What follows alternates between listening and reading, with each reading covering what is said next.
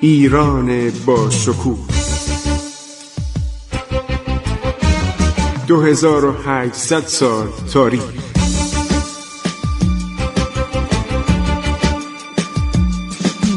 عبور از تاریخ.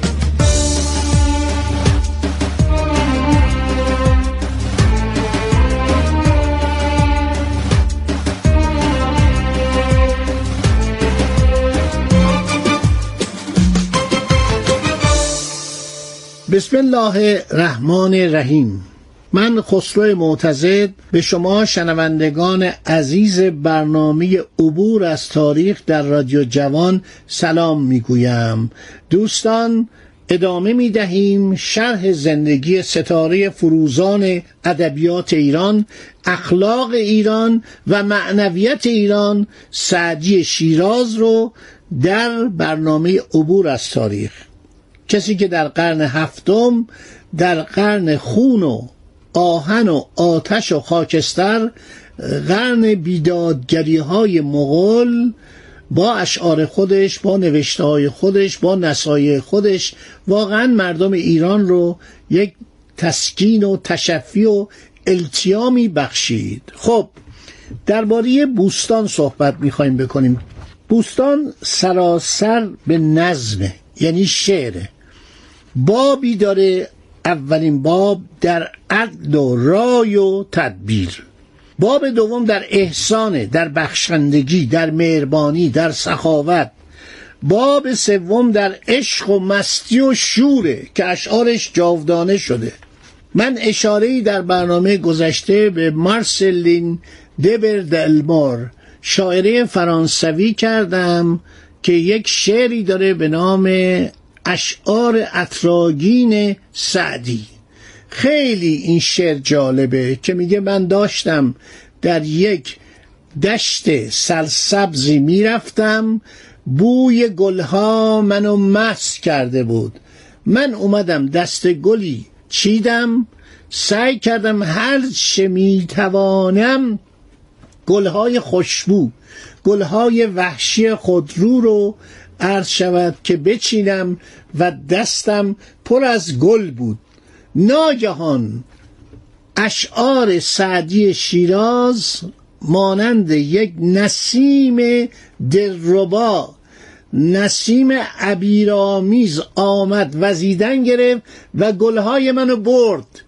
گلهای سعدی بسیار خوشبوتر و اطراگینتر از گلهایی بود که من در آن بیابان چیده بودم و منظورش بیابان شیراز دشت های شیرازه که خارجی ها خیلی دوست داشتن. آرزو داشتن به ایران بیان. من در بسیاری از اشعار شعرهای اروپایی آثار سعدی رو دیدم. مثلا آن شاعر بزرگ آلمانی ولفگانگ گوته خطاب به حافظ میگه ای حافظ خود را با تو برابر نهادن جز نشان بیخردی نیست. چون آلمانا بهش میگن تو مثل حافظی. اشعار حافظ خب کم کم ترجمه شد در قرن 18 هم 19 هم بهش می‌گفتن تو حافظ آلمان هستی. جوابشونه که خود را با حافظ همتراز نهادن جز نشان بیخردی نیست. گفت من در حد حدود پای حافظ هستم. در پایین ترین حد نسبت به عظمت حافظ. خانم مارسلین دبردلمورم چنین چیزی میگه. گلهای سعدی گلهای معطر سعدی. فیتزجرالد هم که خیام به جهان معرفی می‌کنه. حالا یه عده هستن. میوان میگن زبان فارسی یک زبان محلی است. مال یه قسمت از ایران. نخیر این زبان زبان قاره است. این زبان شما به چین که می‌رفتید به عرض شود که هنگ کنگ که می‌رفتید به رانگون که می‌رفتید به سراسر هندوستان که می‌رفتید به استانبول و ترکیه که می‌رفتید با این زبان فارسی تمام مسائل شما حل می‌شد. روزنامه حبل المتین من دارم. یک روز باید در همین رادیو براتون بخونم نمایندگی ها و خبرنگاران روزنامه حبل المتین که مرکز چاپش کلکته بوده بمبئی و کلکته. این دوتا شهر مرکز به اصطلاح فعالیت این روزنامه بوده. فکر کنید از زمان ناصر شاه این روزنامه سراسر آسیا می‌رفت. در عتبات عالیات این را میخواندند. از مکه و مدینه براش خبر میفرستادن تلگرافی یا با وسیله پست. از رانگون خبر داشته از جزیره مالت خبر داشته از جزیره کرت خبر داشته از قبرس خبر داشته. از اروپای شرقی براش خبر میفرستادن از سراسر ایران براش خبر میفرستادن. در عتبات عالیات 500 تا مشترک داشته. از روحانیون و طلابی که آمدن و پایگزار مشروطه شدن. از مشروطه حمایت کردند علمای بزرگ نجف و کربلا و سامره. این زبان زبان محلی نیستش. زبان می‌گویند زبان اهالی فارس است. نه خیر. فارس و ایران یکی بوده. کلمه پرشیا. همون فارس. این کلمه رو مدت ها تا سال 1114 دنیا به ایران اطلاق می‌کرد. امپراتوری کوروش از زمان هخامنشیان کلمه پارس بر تمام زبانها بوده. بنابراین این زبان یه زبان قاره‌ای بوده. اشعار سلطان سلیم و اشعار سلطان سلیمان بخشی به زبان فارسیه. نامه هایی که می نوشتن نامه ها به فارسی بوده. در اسناد نخست وزیری ترکیه خیلی از اسناد از نامه‌ای که سلاطین ترکیه سلاطین عثمانی برای سلاطین عرض شود که صفوی میفرستادن و پاسخ اینها. ما نامه هایی داریم که بین اشرف افغان و دولت عثمانی رد و بدل شده. نامه هایی داریم در زمان نادرشاه در زمان کریم خان زن. تمام اینها بیشترش به فارسی بوده. زبان قاره‌ای بوده و سعدی نقش مهمی داشته.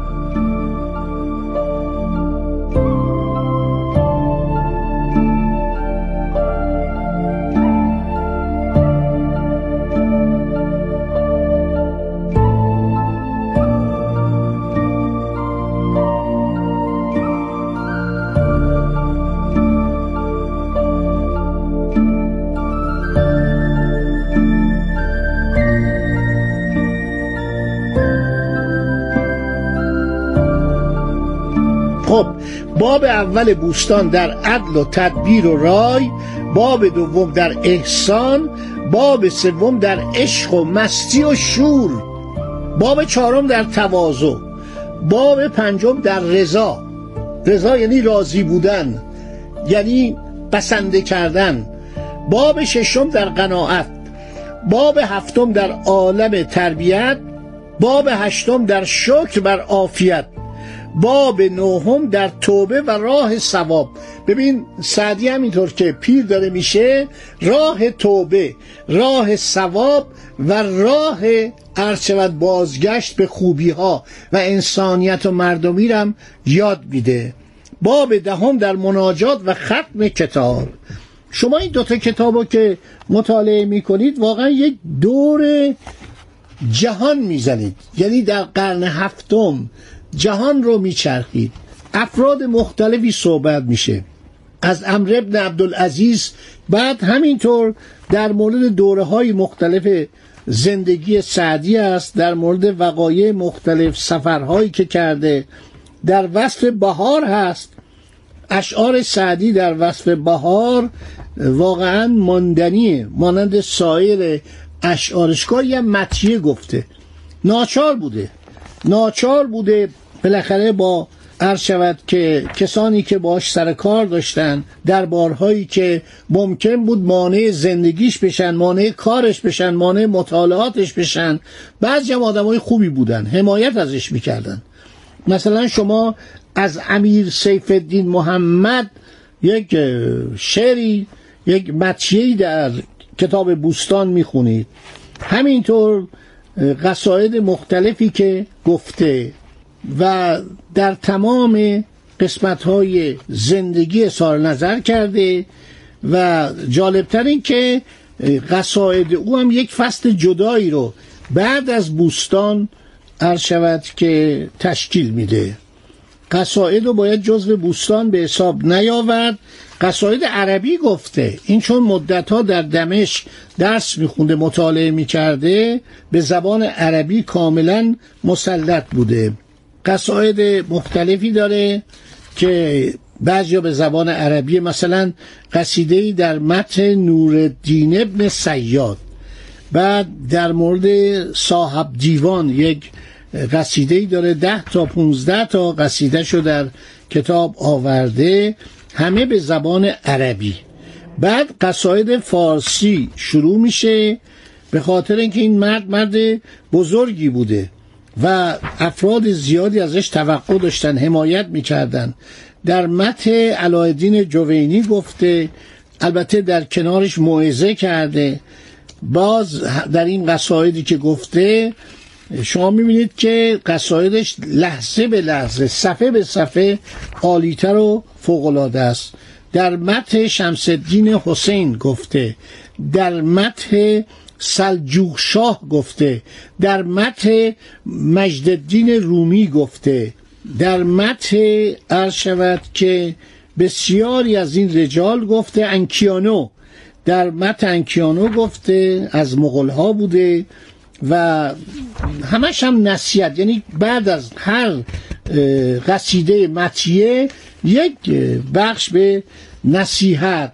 در مت سعید شمسدین در وصف شیراز. این خیلی جالبه که وسط این قصاید اومده از شیراز تعریف می‌کنه. خیلی شیراز رو دوست داشته. در ذکر امیر سیف الدین محمد یک عرض شود که صحبتی کرده باز هم در متن انکیانو که حاکم مغول بوده و کم کم داشتن اینا متمدن می شدن و سلجوق باز هم شعر گفته در متن ایلخان خیلی مهمه. شعر گفته و در نصیحت. همش نصیحت می‌کنه از کسانی که خیلی دوستش داشتن احترام میذاشتن چند بار عرض شود مت گفته مت در وصف اینها گفته. بازم وسط اینها شامل درباره مسائل مختلفی در وصف بهارم شعر گفته. در وصف نوروزم اومده مطالبی آورده.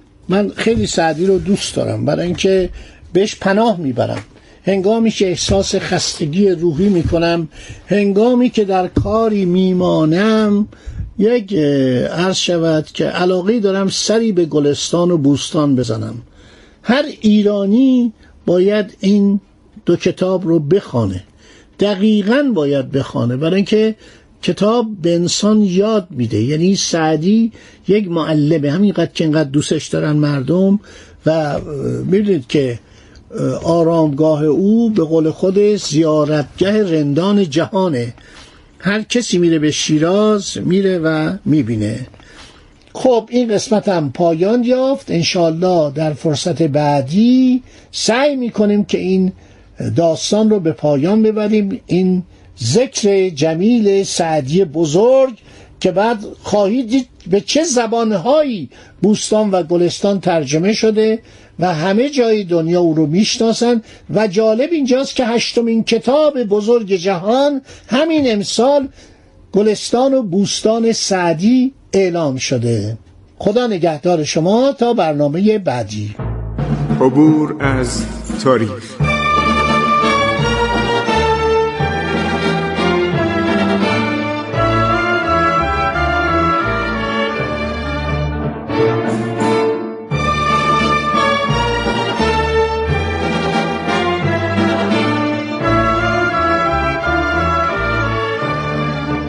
ایران با شکوه. 2800 سال تاریخ. سرگذشت ایران ما به روایت خسرو معتزد